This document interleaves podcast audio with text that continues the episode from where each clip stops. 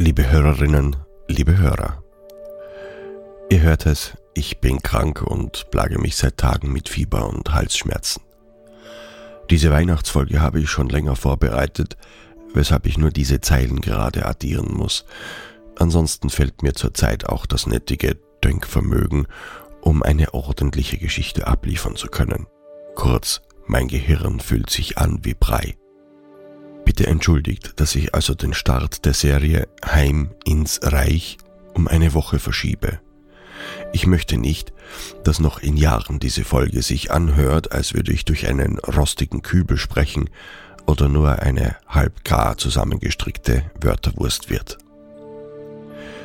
Weihnachten 2022 Gerade heuer ist Besinnung für mich sehr wichtig. Besinnlichkeit ist für mich etwas, das nicht mit Religion oder einem festlichen Anlass einhergehen muss. Es hat eigentlich gar nichts damit zu tun.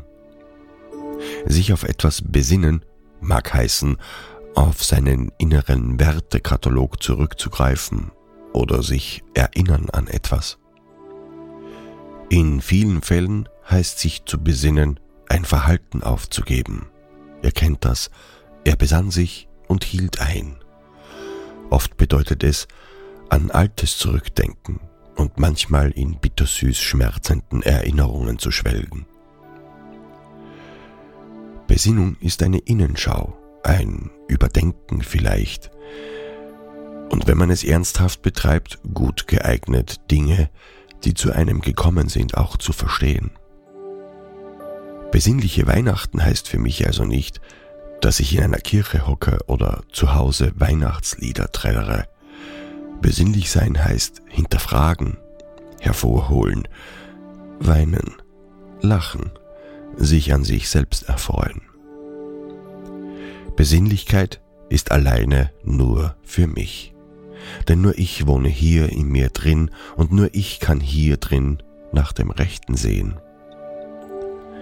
Besinnlichkeit kann sein, dass man sich der Familie besinnt, der man das ganze Jahr über vielleicht viel zu wenig Aufmerksamkeit schenkte. Aber als kleine Mahnung, ist es nicht das, was dir schon voriges Jahr aufgefallen ist? Hast du dir da nicht etwas gänzlich anderes vorgenommen? In diesem Falle ist Besinnlichkeit zu eruieren, wie viel Wert dieses dir selbst gegebene Versprechen hat, wie viel Wert du dir selbst gibst. Du siehst, Besinnlichkeit ist etwas, das nicht das Christkind oder der amerikanisch dumm grinsende Weihnachtsmann dir geben kann. Kein Weihnachtsbaum, der seinen leisen und langsamen Tod in deinem Wohnzimmer stirbt, kein auf Weihnachten eingestellte Playlist auf Dauerschleife, kein Kaufhaus oder Einkaufszentrum und nicht all die gruseligen Lichtgelanden auf deinem Balkon kann dir etwas geben, das dich glücklich macht. All das Primborium ist mehr oder weniger schön, aber es ist nicht die Wahrheit. Solange du nicht wahrhaftig besinnlich sein kannst, ist es nur eine Ablenkung. Besinnlichkeit beginnt vor dem Spiegel deiner selbst, bei dir in dir. Natürlich ist der Begriff für jeden eine individuelle Auslegungssache, aber indem wir uns auf etwas besinnen, denken wir ruhig und entspannt über etwas nach. Alltäglicher Stress und gesellschaftlicher Druck haben in dieser Zeit also nichts verloren. Ein anderes Wort für Besinnlichkeit ist Beschaulichkeit. Es ist ganz dasselbe, sich in Ruhe und Gelassenheit etwas anschauen. Wenn ich also dir, lieber Hörer, liebe Hörerin, eine besinnliche Zeit wünsche, dann wünsche ich dir, dass du Frieden findest in dir selbst und mit dir selbst. Die Gelassenheit findest, dich selbst und dein Inneres ohne Urteil zu betrachten. Den Mut findest, das, was du findest, so anzunehmen, wie es ist. Die Kraft findest, dich von Dingen abzuwenden, die dir bei dieser Innenschau auffallen und nicht gut tun. die Beharrlichkeit findest, an Dingen, Taten oder Zielen festzuhalten oder sie jetzt zum Leben zu erwecken, die dir gut tun. Und letztlich die Liebe zu dir selbst findest. Es ist meine tiefste Überzeugung, dass nur dies der Ursprung aller Liebe ist. Dazu ein paar Worte aus einem sehr, sehr alten Text von mir. Liebe deinen Nächsten wie dich selbst. Das klingt erst einmal sehr klerikal und erstrebenswert. Ich sag dir, jeder Mensch tut das schon. Jetzt, immer zu jeder Zeit. Liebe deinen Nächsten wie dich selbst.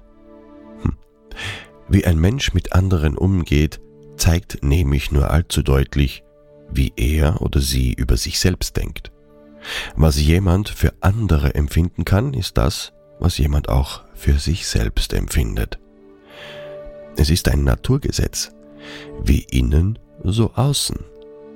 Wer sich selbst nicht liebt, kann auch niemand anderen lieben, geschweige denn sich lieben lassen. Und das ist mein Kernsatz zum Thema Liebe. Nur wer sich selbst lieben kann, kann auch andere lieben. Man kann nur so viel Liebe geben und annehmen, zu der man auch zu sich selbst fähig ist. Liebe Freunde, liebe Freundinnen, ich bedanke mich für ein sehr erfolgreiches Jahr. Ihr seid der Grund für diesen Erfolg. Ihr seid mein Weihnachtsgeschenk und das macht mir eine unglaubliche Freude. Für mich ist Against Fate mehr als nur ein Projekt, mehr als die Technik und Stunden der Arbeit dahinter, viel mehr. Dieser ältere Herr hier fühlt sich durch euch beliebt, geliebt und angenommen. Er fühlt sich dank euch zu Hause. Das ist die Kraft, die mir die Motivation und den Willen gibt, immer weiterzumachen und nicht aufzugeben. Ja, Against Fate ist meine Schöpfung. Aber ihr seid die Welt, in der diese Schöpfung blüht und wächst. Ohne euch wäre Against Fate nur ein bekritzeltes Blatt Papier geblieben oder digitaler Müll. Von ganzem Herzen Dankeschön und ein frohes Fest und eine besinnliche Zeit.